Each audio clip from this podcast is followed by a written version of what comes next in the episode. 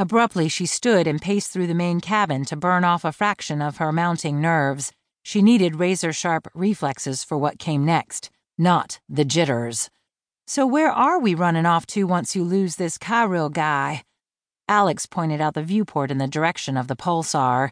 Kennedy canted her head to the side. Sure, why not? It took six and a half minutes, but Bob reported in. I'm on my way to you. She returned to the chair in a flash. I see you, coming under the planet's profile so he won't pick you up. Yep, you truly hate this guy, don't you? Don't you? He's a gilded spoon prick, no doubt.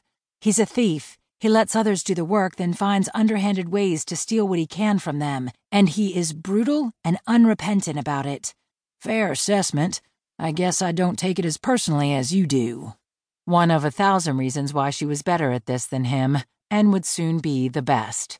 Alex accelerated away from the gas giant and toward its satellite, and this time she smirked when Kyril followed behind at some distance.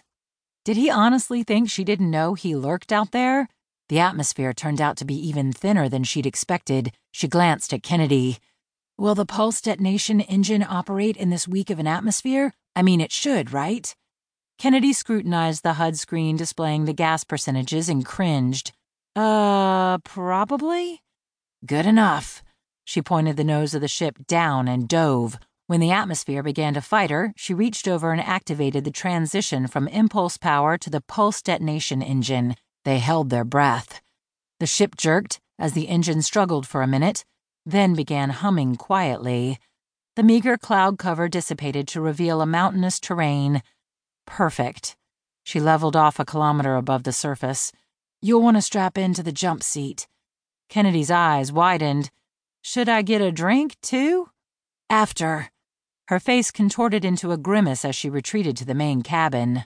Alex guided the Siyane toward the mountains, seeking out a path through the crests and valleys. Kyril's ship was faster than hers in space. She had to assume it was faster in Atmo as well, but she could fly circles around him in her sleep, using nothing but her left pinky. It wasn't arrogance, it was fact. Perhaps a smidge of arrogance. She cracked her neck and dipped until she cruised 30 meters from the sloping incline and tilted the belly of the ship toward it. No trees softened the scenery, and boulders rushed past in a blur. Ahead, a ridge split into a deep fissure, more gorge than valley. She plunged into it, staying close to the ground. Kyril emerged from the bluffs behind her. He'd drawn far too close, which represented a problem. He must think she was zeroing in on a find. The gorge was doing nothing for her. She spotted a narrow cleft to the right. Too narrow? Nah.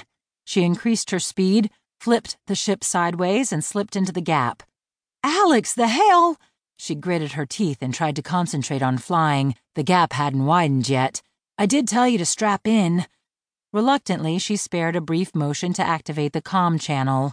Bob, get down here and head to 32.2 degrees north, 114.1 degrees west. The coordinates lay a hundred kilometers northwest of her current location. It should work. I'm not finished yet. Bob. Right, heading there now. Finally, the terrain opened up, though the mountains grew far steeper, jagged spikes jutting up from a dead landscape. She swerved to the left to dart between two peaks, then dropped down as low as she dared. Kyril's blip followed. Motherfucker. But it stayed more distant now. He was flying safely. Coward. Emboldened, she sped onward, dipping and weaving through the range.